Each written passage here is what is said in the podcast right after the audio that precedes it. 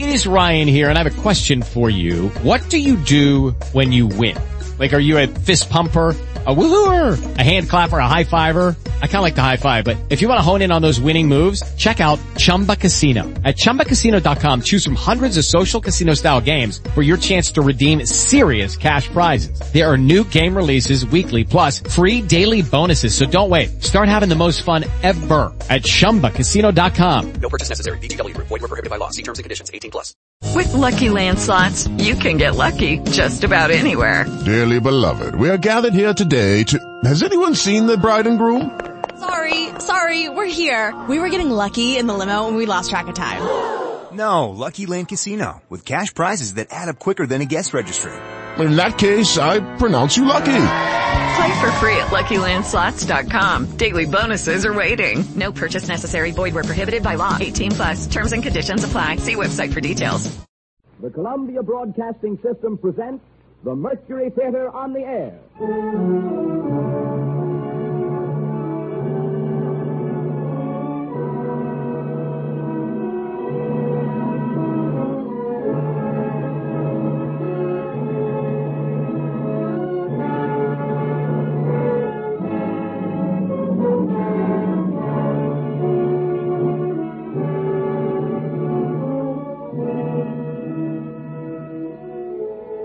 Gentlemen, the star and director of the Mercury Theater, Orson Welles. Good evening.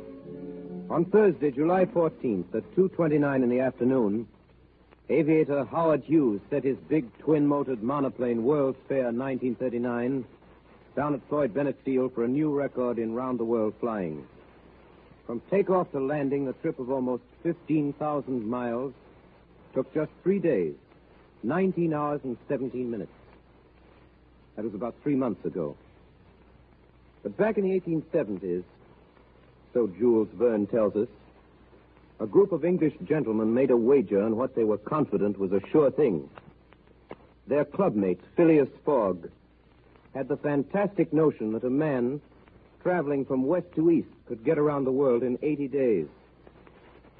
His attempts, as I think you'll agree, remain at the least more incredible than Mister Hughes' achievement. And that's the story of adventure and breakneck speed that Orson Welles and the Mercury Theater on the Air bring to life for us tonight. Jules Verne's Around the World in eighty days with Orson Welles as Phileas Fogg.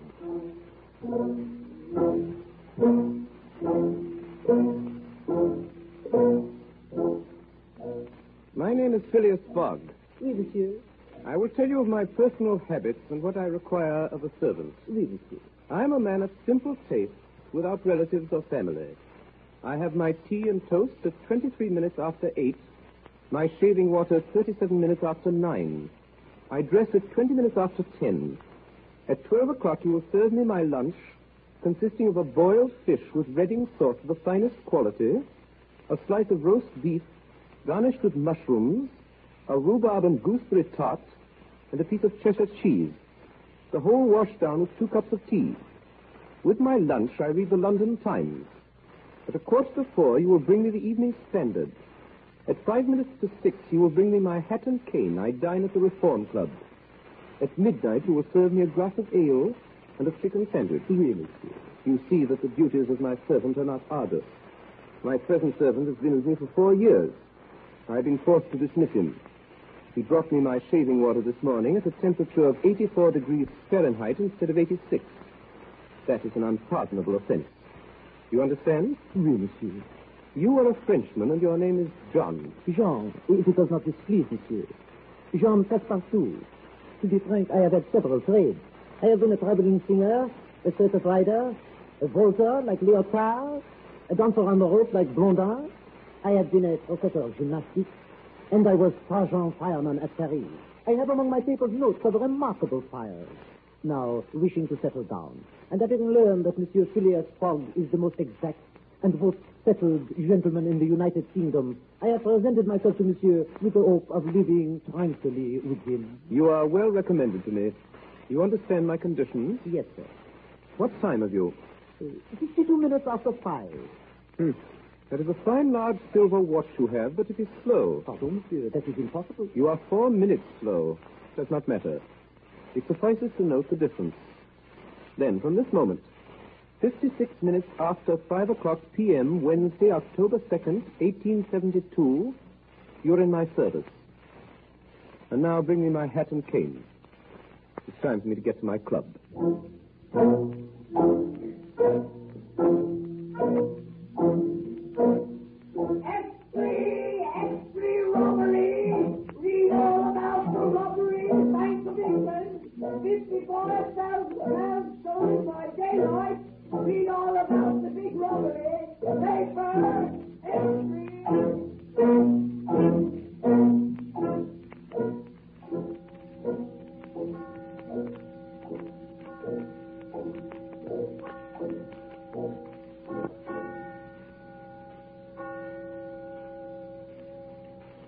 Good deal, Mister Fogg.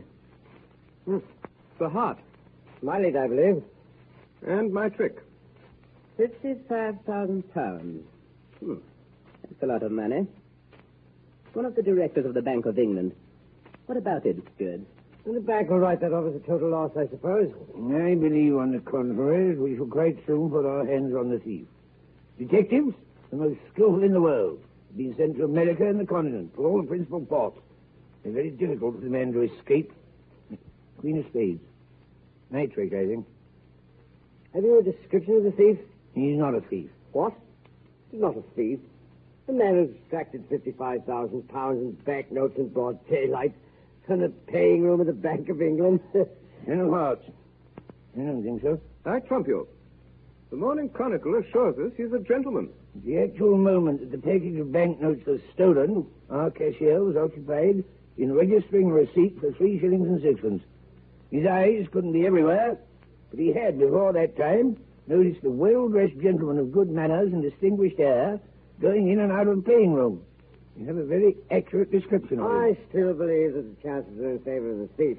Seems to be very skillful and determined fellow. There's no single country in the world in which he can take refuge. Nonsense. Where do you suppose he might go? Mm, I don't know about that. After all, the world is big enough. It was once upon a time. Your turn to cut, sir. How once upon a time? Has the world grown smaller by any chance? Without doubt. I agree with Mister Bob. The world has grown smaller, since we can go round it today in ten times quicker than we could a hundred years ago. Now, in this robbery case, that's what will make the search more rapid. Mm, will make the escape of the thief easier, too. Your lead, Mister Stewart. Diamonds are trump. Just because it's possible now to go around the world in three months. In eighty days, sir. Since the Great Indian Peninsula Railway has opened its new section between Asaga and Allahabad, one can go around the world in eighty days. I have here a calculation made by the Morning Chronicle. Uh, London to Suez by rail and steamer, seven days. Suez to Bombay, steamer, thirteen days. Bombay to Calcutta, rail, three days. Calcutta to Hong Kong, steamer, thirteen days. Hong Kong to Yokohama, steamer, six days. Yokohama to San Francisco, steamer, twenty-two days. San Francisco to New York, rail, seven days. New York to London, steamer and rail, nine days. Total, eighty days. Yes, but that makes eighty days. Not include bad weather, contrary winds, shipwrecks, railroad accidents, et cetera. It includes everything.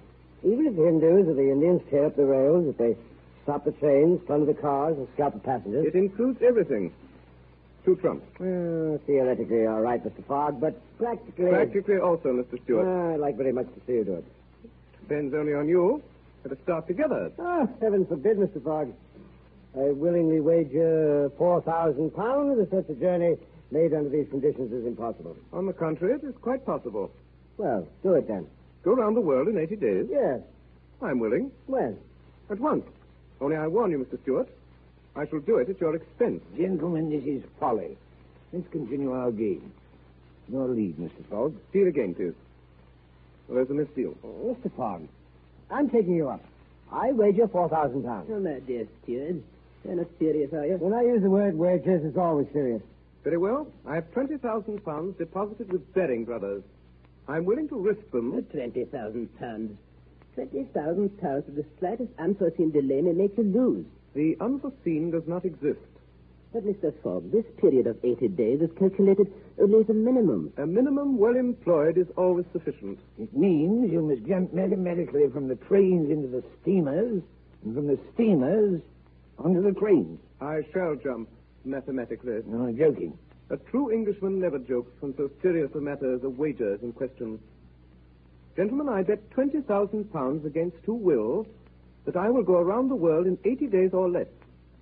That is in nineteen hundred twenty hours or one hundred fifteen thousand two hundred minutes. Do you accept? Yes, we accept. Very well. The Dover vote starts at eight forty-five. I shall take it. This very evening? This very evening. Today is Wednesday, the second of October. I must be back in London in this very card room of the Reform Club, Pall Mall, on Saturday, the twenty-first of December, at eight forty-five p.m., in default of which the twenty thousand pounds at present deposited to my credit with Baring Brothers will be yours, gentlemen, in fact and by right. Here is a check. Check for the full amount. Fogg, you're taking the eight forty-five train for Dover. Would you not like to stop the game now and make your preparations? I am always prepared, sir. Diamonds are trumps. Your lead, Mister Stewart. Passepartout.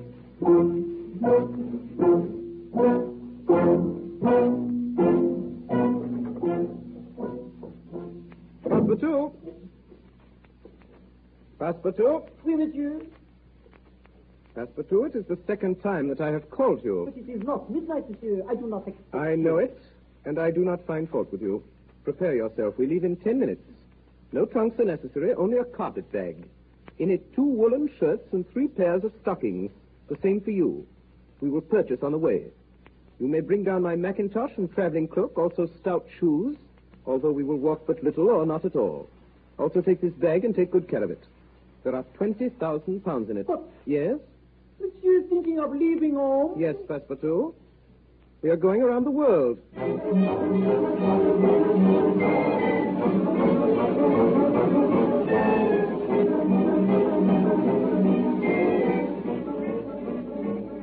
Dover. It's now eleven twenty-two. We've gained forty seconds already. Monsieur. Yes? Monsieur, I've just remembered that terrible thing. Yes? What is it? In my haste, monsieur, in my disturbed state of mind, I have forgot. Mon Dieu. Forgot what? To turn off the gas in the kitchen, it will burn. For nineteen hundred twenty hours, a gross piece of negligence, which will be charged against your wages. The rate of two and one half cubic feet per hour and three farthings per cubic foot. On the day of our return, you will owe me exactly three shillings and tenpence farthing.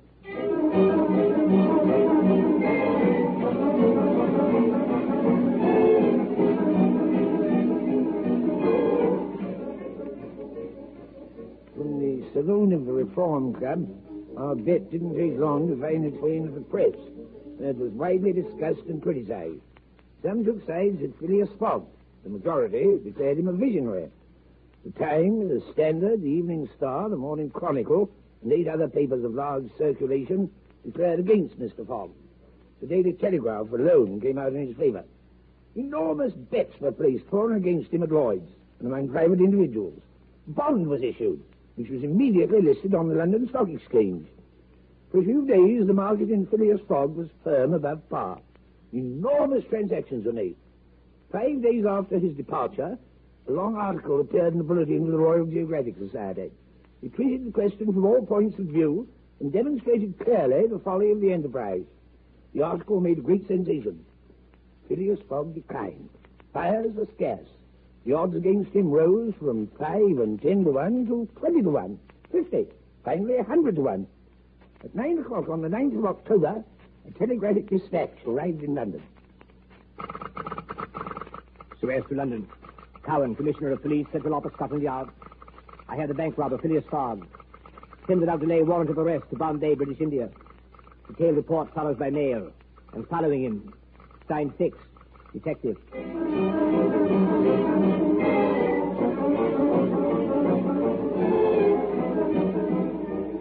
Left London, Wednesday, October second, eighteen forty-five p.m. Left Paris, Thursday, October third, eight forty a.m. Arrived Turin, Friday, October fourth, six thirty-five a.m. Left Turin, Friday, seven twenty a.m. Arrived Brindisi, Saturday, October fourth, four a.m. Boarded Mongolia, Saturday, five p.m. Arrived at Suez Wednesday, October ninth, eleven a.m. Two hours gained.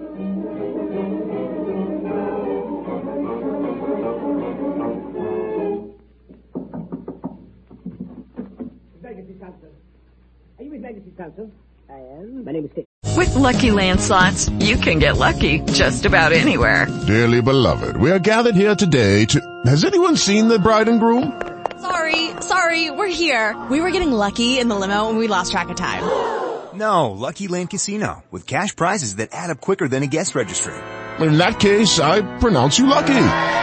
Play for free at Lucky Land Slots dot com. Daily bonuses are waiting. No purchase necessary. Void where prohibited by law. eighteen plus. Terms and conditions apply. See website for details.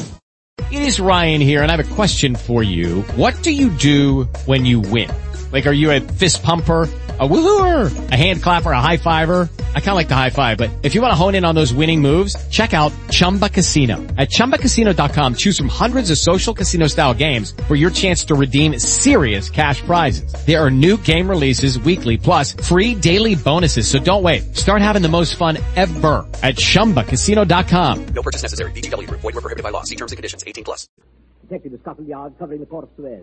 Well, Mister Snick, Mister Counsel, I have strong reason for believing that the man who robbed the Bank of England of fifty-five thousand pounds has taken passage on board the Mongolia. Indeed, Mister Snick. A Frenchman came up to the other pier with a passport, which his master des- decided to have vised. The description on this passport is identical with that which we received from the Commissioner of the Metropolitan Police. I told him that his master must present himself in person at your office to establish his identity. I shall be interested to see. That was a heavy robbery. A magnificent robbery. fifty-five thousand pounds. And one-fifth of the money recovered for the man who apprehends him. Mister Fix, I earnestly hope you are right. But from a mere cable description, do you not fear you may be mistaken, that this may be an honest man after all? Mister Counsel, great robbers always resemble honest people. Honest faces are the very ones that must be unmasked. It is a difficult task. To solve such mysteries is not a trade, so much as an art. We detectives feel these people rather than know them. If the man is what you suppose, I doubt if he will present himself at my office. A robber does not like to leave behind him the tracks of his passage. Mister Counsel, if he's a shrewd man as I think, he will come. To have his passport vised? Yes. Passports serve only to incommode honest people and to aid the sighted rogues. I promise you that his passport will be in perfect order, but I hope you'll not visa it. And why not? If his passport is regular, I have no right to refuse my visa. But, Mister Counsel, I must detain this man until I have received from London a warrant for his arrest. You have no proof, Mister Fix. Mister Counsel, you know who I am. You know I represent Scotland Yard. Do you think I would detain an innocent man? I am asking you to help me capture a man who has stolen fifty-five thousand pounds. That, Mister Fix, is your business, but I I, I cannot, as Her Majesty's Counsel, legally... Um... Come in. You're the counsel, sir. I am. Here's my passport. May I ask you to visa it? Oh, you, uh, you are Phileas Fogg, Esquire? Yes, sir. This man is your servant? Yes, a Frenchman named Passepartout. You come from London? Yes. And you are going? To Bombay. Well, sir, you know this formality of a visa is useless and that we no longer demand the presentation of a passport. I know it, sir, but I wish to prove by your visa my trip to Suez. Oh, very well, sir. Yeah. Here it is. Mm, I thank you, sir. Good day. Now then, will you admit, Mister Counsel, that this phlegmatic gentleman resembles feature for feature the robber whose description I have re- the, the, uh, received? I, I agree with you, but you know that all descriptions... I have a clear conscience in the matter. Since you will not help me, I shall take other steps. His servant appears to me less of a riddle than the master. Moreover, he is a Frenchman who cannot keep from talking. I shall not let him out of my sight. I shall follow them to the port. I shall follow them to Bombay. If necessary, I shall follow them round the world.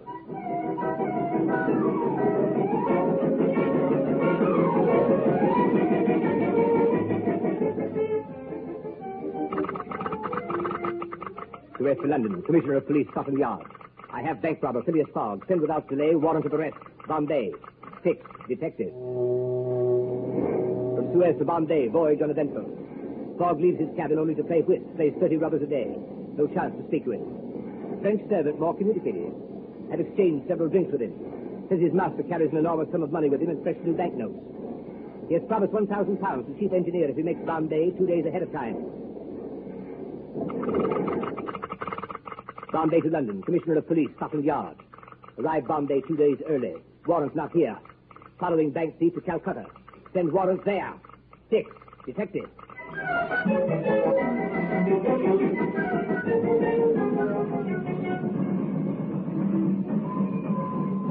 go. I'm going to go home. Monsieur. Yes? Monsieur, it is a calamity. Explain yourself. Monsieur, we are stopped. There is no more railway. Conductor. Sir? Conductor, where are we? Well, sir, sir, where the railway ends. This railroad is not finished. No, sir. The papers announced the opening of the entire line three weeks ago. Uh, the papers were mistaken, sir. From Otago to Allahabad, the tracks are not finished. Passengers must be otherwise transported. But what a calamity. This delay will ruin us. It was provided for. We have gained two days, which we can afford to lose. The steamer leaves Calcutta for Hong Kong at midnight on the twenty-fifth. This is only the twenty-third. We shall arrive at Allahabad tomorrow and Calcutta on the following day. How far is it from here to Allahabad? eighty miles, sir. How may one get there? Mm, there are many ways, sir.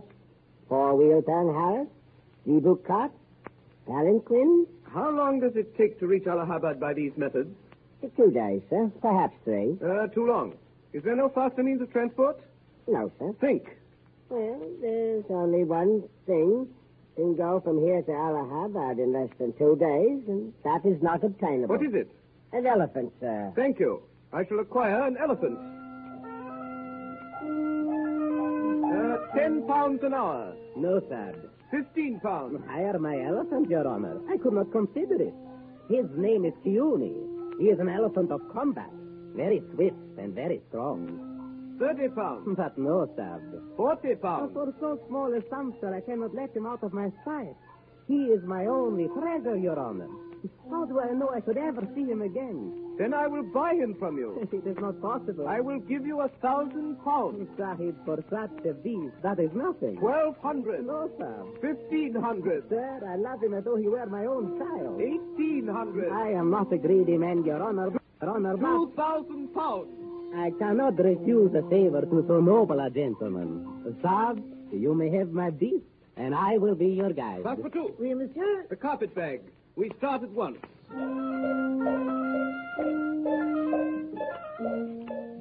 Fogg. Mister Fogg. Sir? Uh, Mister Fogg, allow me to introduce myself. Uh, my name is... Mister Fix, I believe. It is indeed, sir. Though it surprises me that you know it. I always know the names of my fellow passengers. Can I be of service to you, sir? Mister Fogg, you have acquired this elephant, the only one within twenty miles. That is correct, sir. And with it you hope to reach Allahabad tomorrow? I do, sir. Then I beg you, sir. I'm in as great a hurry to reach Calcutta as yourself. If only you will permit me to accompany you, I shall be more than happy. Detective Fix to Commissioner of Police, Scotland Yard. October twenty-third, left a server. eleven thirty a.m. on elephant back. Phileas Fogg in one of the houses, I in the other. The French server between us astride the animal. The Parsi guide perched on the elephant's neck. At nightfall, we entered the jungle, proceeding at a steady, rapid pace. As we proceeded, the forest grew denser. Fogg is untiring. The man is made of iron. Towards morning, we entered the territory of Bundelkhand, Allahabad now only twelve miles to the northeast. At a little before two, the elephant, showing signs of uneasiness, suddenly stopped. Yoni, stop that! Uh, why does he stop? I do not know, sir. I will see. Salati, Yoni! Ramin, sir. It's very dangerous. They come towards us. We must remain still. If the elephant is hidden behind these trees, they will not see us.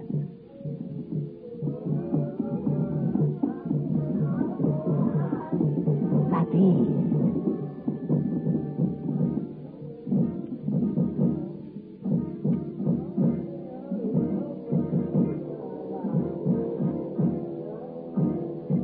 First came the priest with mitres on their heads.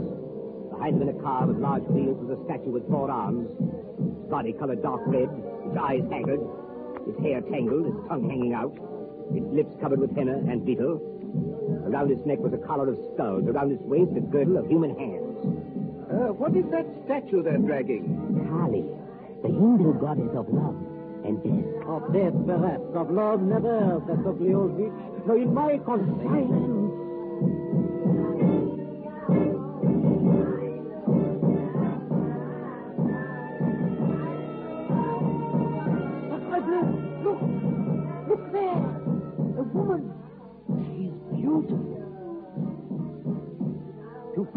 Dragging her along. A young woman, half conscious, deathly pale. Her neck, her shoulders, her ears, her arms, her hands, her toes were loaded down with jewels, necklaces, bracelets, earrings, and finger rings. Behind her were guards armed with naked sabers, carrying the body of an old man dressed in silk and gold.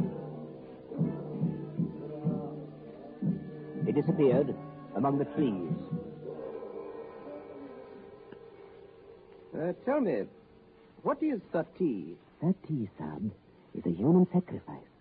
The woman you have just seen will be burned to death tomorrow in the early part of the day on the funeral pyre of her husband. Burned alive or the villain? Yes, Saab. This corpse then was her husband? Yes, Saab. The prince, her husband, the Raja of Bundelkhand. As a child, they betrothed her to him. She has never seen him. In Allahabad, they sent her. Where are they taking her? To the pagoda of Pelaji, two miles from here. There she will pass the night in waiting for the sacrifice. Hmm. And this sacrifice will take place? At the first appearance of day. Hmm. There will be no sacrifice. We will save this woman. Save her? I have still twelve hours to spare. I can devote them to her. Bravo, monsieur, bravo. You are a man of heart. Uh, occasionally, Passepartout, occasionally. When I have the time.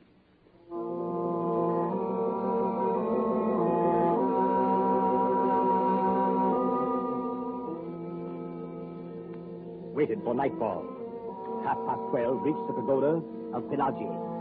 Sounded heavily guarded. We can do nothing before dawn, Saab. We will wait. You know, Saab, that we not only risk our lives, but, but horrible punishment if we are taken. I know that. We will wait. What good gad, Mister Fogg? Didn't you say you must reach... Mister Uh... Fix, it will do if I reach Allahabad tomorrow before noon. We will wait.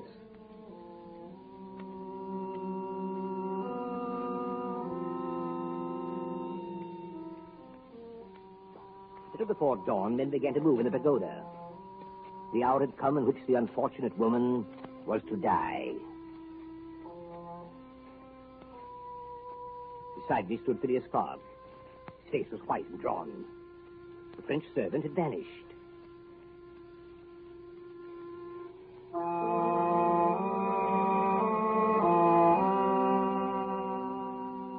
The doors of the pagoda were now opened.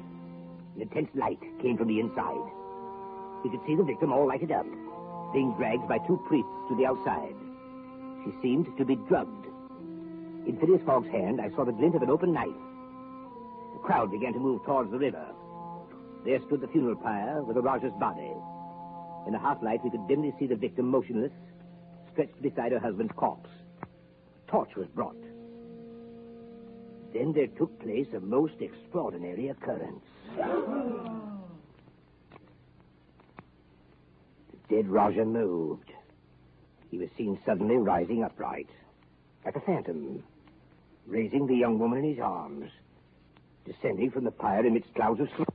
He advanced rapidly towards us, between the lines of Brahmins groveling on the earth with terror. Now he was only a few yards off. Quick, quick, my master! Passepartout! Just a quick, quick, quick, run before they see. Master! Master! A few bullets flew around us and an arrow pierced Phileas Fogg's hat. Soon we were out of range. At eleven forty-five, we entered the streets of Allahabad.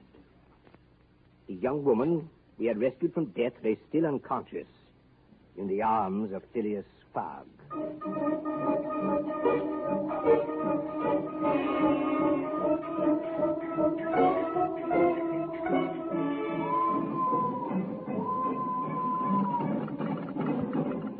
Calcutta to London, Commissioner of Police, Scotland Yard.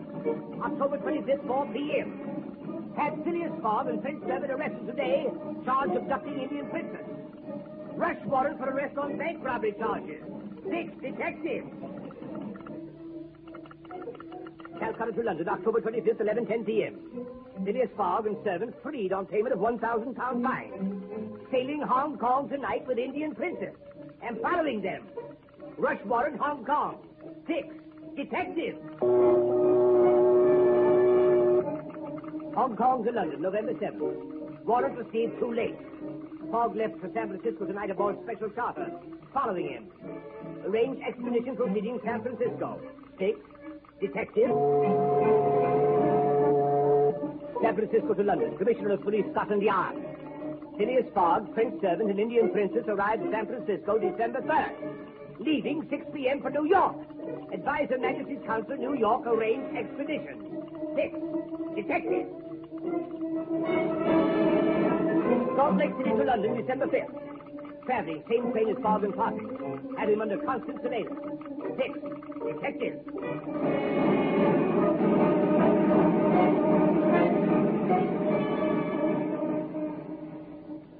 You are listening to a C B S presentation of Orson Welles and the Mercury Theater on the Air in an original adaptation of Jules Verne's Around the World in eighty days. The performance will continue after a moment's intermission. This is the Columbia Broadcasting System. Jules Verne's Around the World in eighty days, as adapted for radio by Orson Welles and performed by the Mercury Theater on the Air.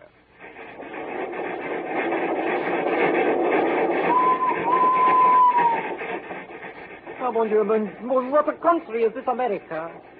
December third, we leave San Francisco. There are men fighting in the streets. They are electing a justice of the peace. December fifth. twelve thousand buffaloes stand on the railroad. We cannot proceed for three hours. December sixth, at Great Salt Lake, three thousand feet over the sea, monsieur. Tonight, we will be in Omaha. We are in the sixty-fifth day of our journey.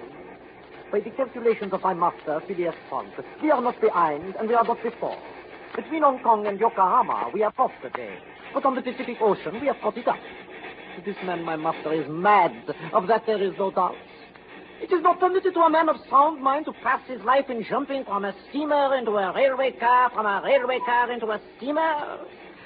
And already, from the carpetbag he has taken for ships, for trains, for fines, for bribes, for elephants, more than seven thousand pounds. If he loses that, surely he is ruined. But he gives no sign. With us, always, goes Mister Fix. This one I do not like. Surely he is spying upon my master. Always he is asking me questions. I tell him nothing. With us also goes the beautiful Princess Aouda. In India, she is in danger of death. My master takes her with him to England. I do not understand. With a woman so beautiful, he is always so cold, so formal. Mon Dieu, these English. He has taught her to play whist. All day they sit, all day they play. Madam, your turn to cut. Cards are trumps, Mister Fogg. Your lead, Miss Fix. Uh, seven o'clock. Hmm. The train has stopped. Passepartout, come with me. We will see what has happened. Excuse me, madam. Engineer, what is this? Why do we stop? Well, there's medicine boat, sir. Word just come through. The bridge is shaky. Can't pass. And uh, what do you propose to do? Uh, couldn't say, sir. Guess we're stuck. Bridge shaky won't bear the weight of the train. We will not, I suppose, remain here and take roots in the snow. We've telegraphed Omaha for a train. It'll be six hours at least before it gets here. Uh, cannot the river be crossed in a boat? No, can't be done. Creek swollen with the rain should never make it. Make it? I fail to understand. I have contracted with the Central Pacific Railroad to convey me from San Francisco to Chicago. I demand that the Central Pacific Railroad fulfill its contract. In addition to that, here is one hundred pounds. Wow. The present rate of exchange, four hundred eighty-three dollars and twenty-two cents, if I am in Omaha tonight. Well, there might be a way, Patton. On the bridge? Yeah, on the bridge. Uh, with our train? Yeah, with our train. But the bridge threatens to fall, Monsieur Fogg. Nonsense. Well, it's my idea that by rushing the train over at full speed, we have a chance of passing. Now, how much chance? Mm. Forty percent, maybe fifty. Hmm. What are we waiting for? Come, Passepartout. Let us return to our whist game and to the Princess Aouda. I left a very interesting hand. Then comes a terrible moment. The train stops. First, she goes back. With Lucky Land Slots, you can get lucky just about anywhere. Dearly beloved, we are gathered here today to... Has anyone seen the bride and groom? Sorry, sorry, we're here. We were getting lucky in the limo and we lost track of time. No, Lucky Land Casino, with cash prizes that add up quicker than a guest registry. In that case, I pronounce you lucky. Play for free at Lucky Land Slots dot com. Daily bonuses are waiting. No purchase necessary. Void where prohibited by law. eighteen plus. Terms and conditions apply. See website for details.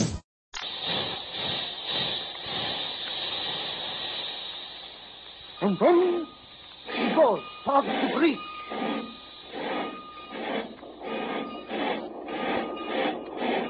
It goes faster. Faster and faster. You're up the beach.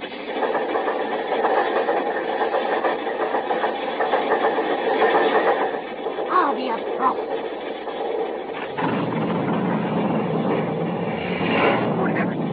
What was that? Sacre Dieu, that was the bridge falling behind us. I think we shall win this hand, Mister Fix.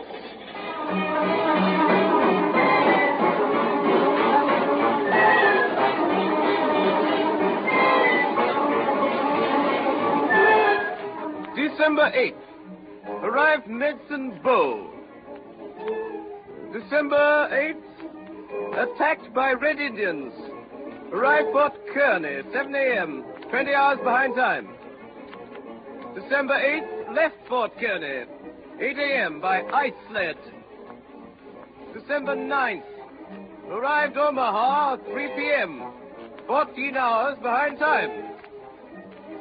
December tenth, arrived Chicago, four p.m., eight hours behind time. Left Chicago, four thirty p.m., by special train. December eleventh, arrived New York, nine thirty-five a.m. Steamship China sailed nine ten. We've missed it.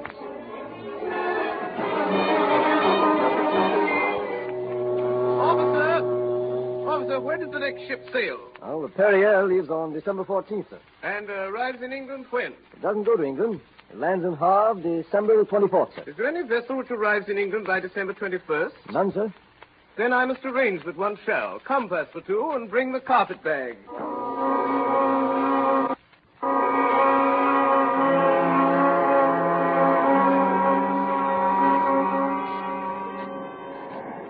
are you the captain of this ship? I am. I'm Phileas Fogg of London. I am Andrew Speedy of Cardiff. Excellent. Are you ready to sail? In an hour. You are loaded for... Bordeaux. Your cargo? Gravel. You have passengers? No passengers. Never have passengers. A cargo that talks too much. Your vessel sails swiftly? Between eleven and twelve knots. The Henrietta, well known, sail and steam. Do you wish to convey me to Liverpool, myself and three persons? To Liverpool? Why not to China? I said Liverpool. No. No? No, I'm setting out for Bordeaux. It doesn't matter what price? It don't matter what price. Uh, but the owners of the Henrietta... The owners of the Henrietta are myself. The vessel belongs to me. I will charter it from you. No. No? I will buy it from you. No. No. Well, will you take me to Bordeaux? No, not even if you paid me two hundred dollars. I offer you two thousand dollars. For each person? For each person. And there are four of you? Four. I leave at nine o'clock. It is half past eight. At nine o'clock, we will be on board.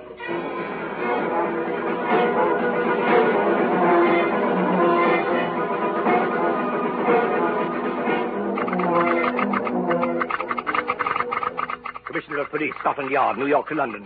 Sailing tonight with bank robber Phileas Fogg on board steamship Henrietta, bound Bordeaux. This time, positively, he will not escape me. Fix, detective. December eleventh, off Sandy Hook at midnight. Past Fire Island lights and headed east at three-quarter speed, making nine knots. December thirteenth. At noon, vessel suddenly changed course, heading northeast. Speed increased to twelve and a half knots.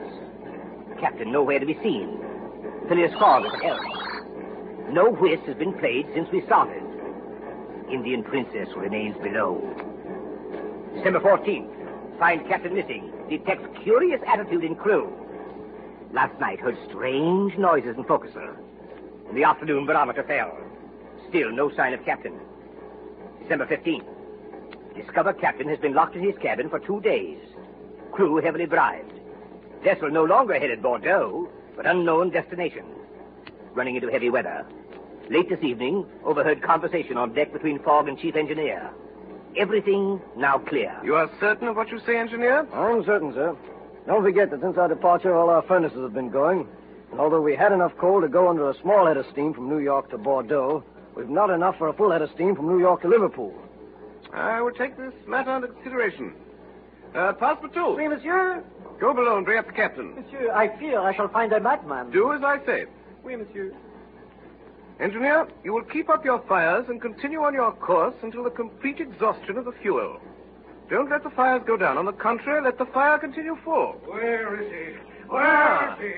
Good evening, Captain. Oh, you scoundrel. Captain Speedy, you'll forgive me for uh, any slight inconvenience I have caused you, but you are an obstinate man, and my business is urgent. Pirate, where are we? seven hundred seventy miles from London. Sea skipper, what have you done with my ship? I have sent for you, Captain, to ask you to sell it to me. No, by all the devils, no. Then I shall be obliged to burn her. Uh, to burn my ship? Her upper portions, for we are out of fuel. To burn my ship?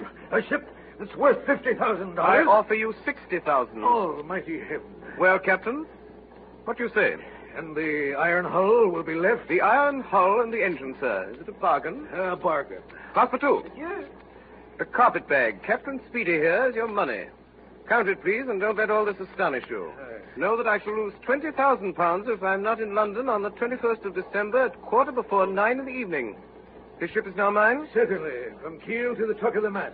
All the wood, all the wood she carries. Very well, Captain Speedy. You may resume command of your ship. Dismantle the furniture and fire up the debris.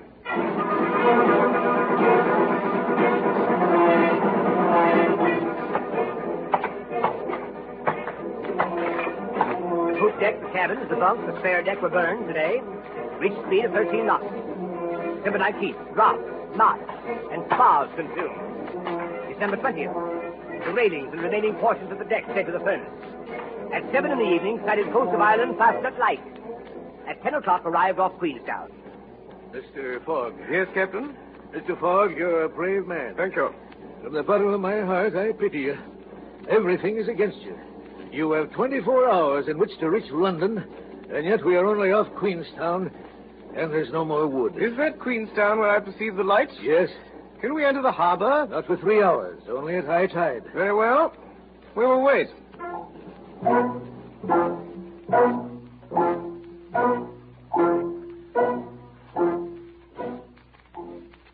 At one in the morning, what was left of the Henrietta entered Queenstown harbor. We landed immediately. At one thirty, we boarded a train, arrived at Dublin at dawn, embarked on the Liverpool packet. At twenty minutes before noon, the twenty-first of December... Phileas Fogg finally landed on the quay at Liverpool. He was now only nine hours from London. At this moment, with what I must admit was a heavy heart, I approached him and put my hand on his shoulder. Sir? You are really Phileas Fogg? Yes, sir. Then with this warrant, in the name of the Queen, I arrest you.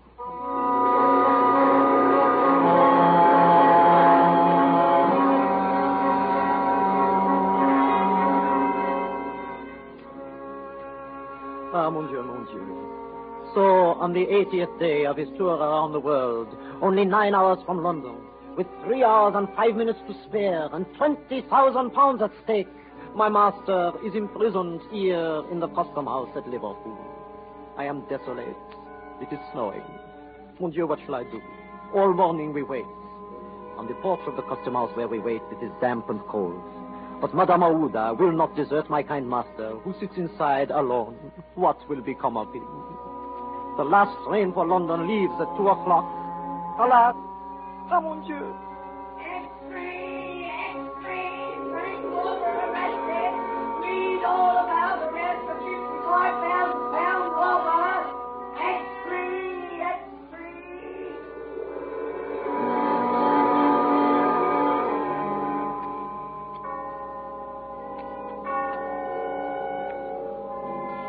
The last train has left. Ah, yes, madame.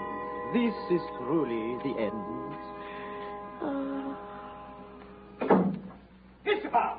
Mister Fogg, madame! Passepartout! What is it, scoundrel? I have made a mistake, a terrible thing. Quickly, quickly, come with me. Hurry, or your master will be ruined.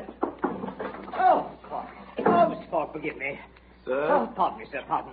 I made a terrible mistake, a dreadful error, an unfortunate resemblance, sir. You are not the robber. You are not the robber. The robber was arrested in Edinburgh this morning. You may go, sir. You are free. Then my master does a wonderful thing. He wastes five seconds.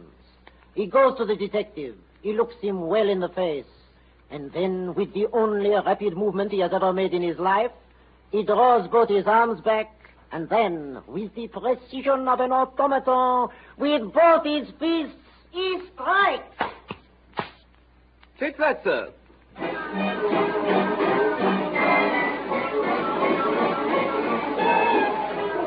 We We jump into a carriage, and in five minutes we are at the station.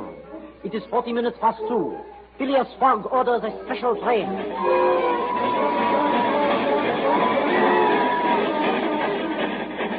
Six hours and twenty minutes later, we are in London. As we enter the station, the clocks are striking.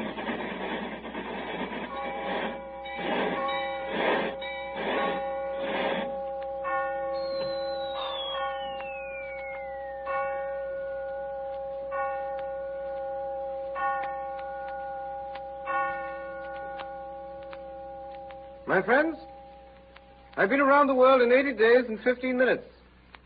I've lost.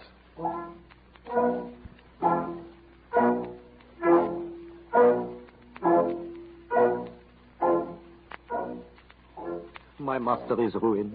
With my own eyes, in these eighty days, I have watched him spend more than nineteen thousand pounds of his money. The carpet bag is flat and empty. And tomorrow the gentlemen of the Reform Club will cash their cheque for twenty thousand at Baring Brothers. Sadly, this evening, we return to the house in Savile Row. In the kitchen, the gas is still burning. Our neighbors do not know we have returned. The doors and the windows of the house are kept closed. Sadly, I cook the dinner. Sadly, I prepare an apartment for the Princess Aouda. Sadly, I tell her the truth. But for my master, as a man of honor, there is only one course open. Passepartout, we must do something to prevent it. Madame, I can do nothing by myself, nothing at all. I have no influence over my master's mind. But you, perhaps... What influence would I have? Mister Fogg is subject to none. Has he ever understood that my gratitude for him was overflowing? Has he ever read my heart? My friend, you must not leave him for a single instant. The night passes. Monsieur Fogg has retired, but has he slept? I have watched like a dog at my master's feet all night till morning. I have heard him restlessly pacing the floor. You call, sir? I did. You'll prepare the Princess Aouda's breakfast. For myself, I will be satisfied with a cup of tea and a piece of toast. You will beg her to be good enough to excuse me from luncheon and dinner. I have certain affairs to set in order. You will say that I would like to see her in the library at eight o'clock. Then you will not go to the club today, monsieur? No. My master, I wish you to know that whatever happens, I shall always... Go.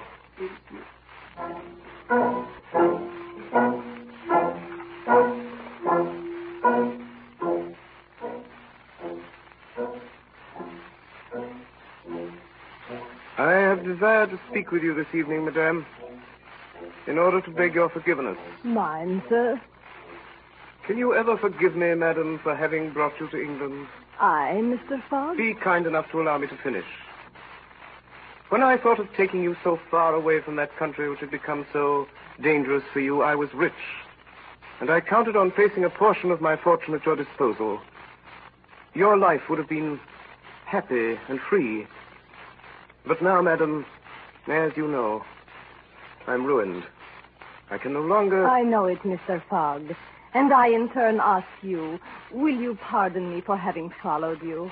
And who knows, for having perhaps assisted in your ruin by delaying you. Madam, you could not remain in India.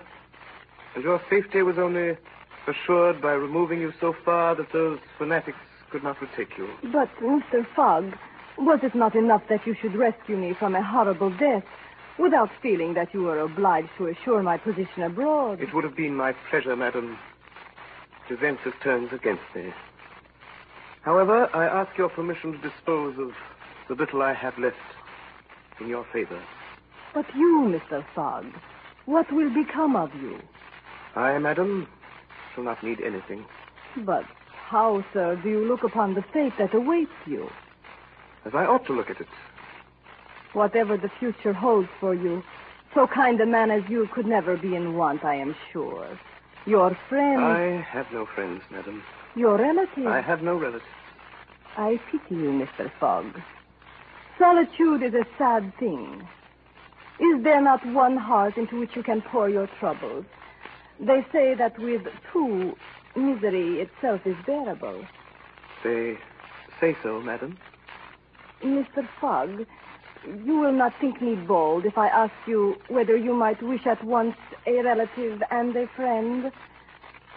Will you have me for your wife? You close your eyes, Mister Fogg. Will you not look at me and answer my question? I love you. Yes, in truth. By everything most sacred in the world, I love you. And I am yours. Ah, my friend. Did you ring, sir? Passepartout. Oui, monsieur. You will notify the Reverend Samuel Wilson of Marylebone Parish of our intention to be married as soon as possible. Bon, monsieur. It is not too late to go now, is it? Never too late, monsieur. It will be for tomorrow, Monday. For tomorrow, Monday, my dear? For tomorrow, Monday. Yes, monsieur. Yes, madame.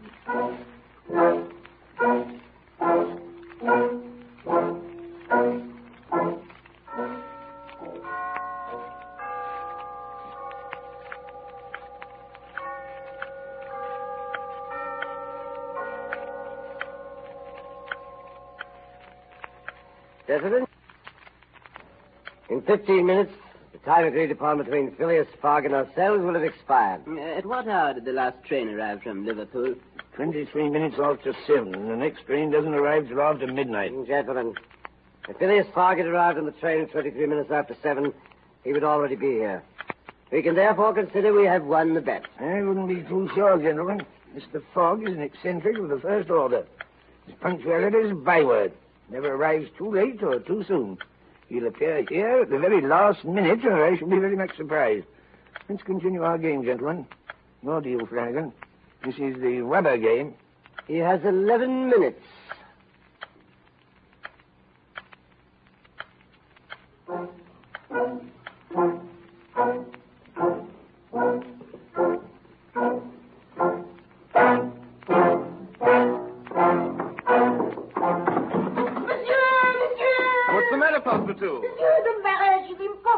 What do you mean? What stands in the way? It's impossible tomorrow, sir. Explain yourself, Passepartout. It is impossible tomorrow, monsieur. Tomorrow is Sunday. Monday, Passepartout. Today is Saturday, monsieur. Have you lost your mind? Today is Sunday. No, sir. Today is Saturday. Saturday? Impossible. Yes, yes, yes, yes, yes. You have made a mistake of one day. We have arrived twenty-four hours in advance. Today is Saturday, the twenty-first.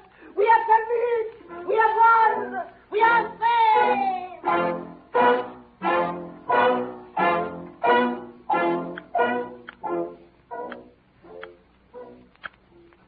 Ten minutes. Nine of hearts. Nine of hearts. For my part, Mister Ralph, I would not believe it was he if I saw him. China, the only steamer from New York that could be of any use to him, arrived yesterday. Name was not on the passenger list. Missing the most favorable chances, Phileas Fogg has scarcely reached America. I calculate twenty days at least is the time he'll be behind, if, uh, that is, he is still alive. This thing was senseless from the very start. However exact he may be, it is beyond human power to prevent the occurrence of inevitable delays, and, and a delay of only two or three days would be enough to, to destroy his chances. Tomorrow morning we will present to Baring Brothers Mister Fogg's check for twenty thousand pounds. Three minutes. Good you, Steward. Hearts of trumps. Two of clubs. Ten of clubs. I trump you. Three of hearts. No tricks, Steward. One at one half minutes to go. Gentlemen, it is now eight forty-three and a quarter. I propose we resume this game at eight forty-five p.m.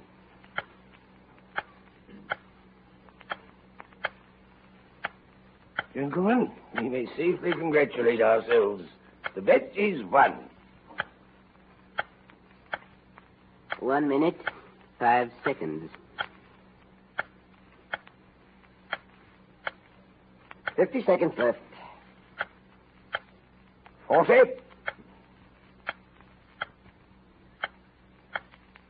Twenty-five. Fifteen.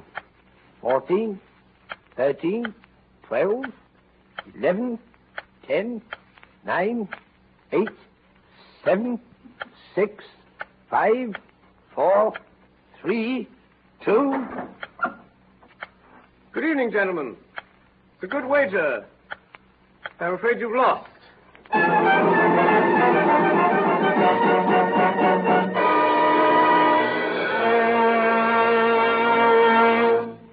If you don't mind, Mister Phileas Fogg, that is Mister Orson Welles, how did a man of your character happen to be on time when all along you thought you were a day late? Well, Mister Seymour, it's this way. You know, speaking out of character, and as one of the least punctual of mortals, I am always happiest on the seventy-ninth day of the Jules Verne adventure. Here, for a blissful page or two, it does really look as though all my life's long list of trains missed and appointments forgotten may be finally justified in the delirious unlikelihood of Mister Fogg losing his bet. We of the world who can't read timetables, wind watches, or get out of bed, we for whom traffic jams were made and for whom the alarm clock never rings, we more than any regard with benevolent suspicion those incidents which delayed the undelayable Englishman. To us, they are less like incidents than excuses. And the whole story is too good to be true. An alibi we'd never dare. At least, I'd never dare anything like this. Excuse me, old man, I tried to make it, but you see, there was an Oriental princess and a tribe of Red Indians, and then we had to burn up our ship on the way over for fuel. I'm sure you know how it is. Most annoying. Hope you'll forgive. As I say, it sounds like the ultimate, the magnificent alibi it ought to be, but, oh, horror, there appears in the last chapter a Jules Verne nick in time, an unpredictable split infinity that flings the truth in our teeth and turns the timetables. And here our envy turns to loathing as we, who are always late, realize that the eighty-first day is actually the eightieth, that the five minutes after midnight is really the eleventh hour. That Phileas Fogg made it and is lost to us. Well, Mister Seymour, here's the solution. At a period when your grandfather saw the sun pass the meridian eighty times, Mister Fogg, rushing precisely around the globe toward the sun, celebrated this solemn and unavoidable occasion seventy-nine times only and gained a day. Myself, I don't understand it even after I've explained it. But you do, I'm sure. You who get there and keep nobody waiting. You probably guessed it before we began.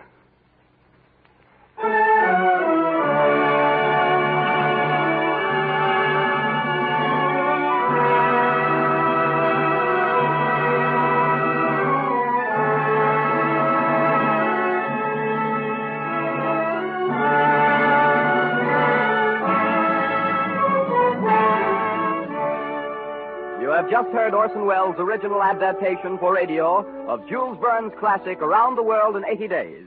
It was the sixteenth in the Columbia Broadcasting System's weekly dramatic series featuring Orson Welles and the Mercury Theater on the Air.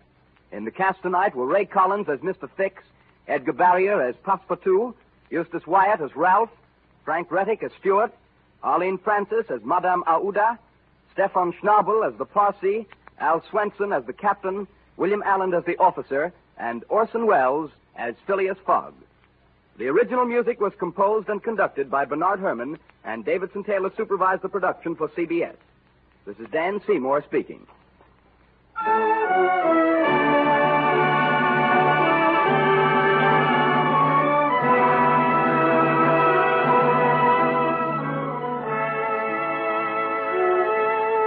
Next week, The War of the Worlds by H G Wells, with Orson Welles as producer, director, and featured artist, supported by the Mercury Theater on the Air. This is the Columbia Broadcasting System.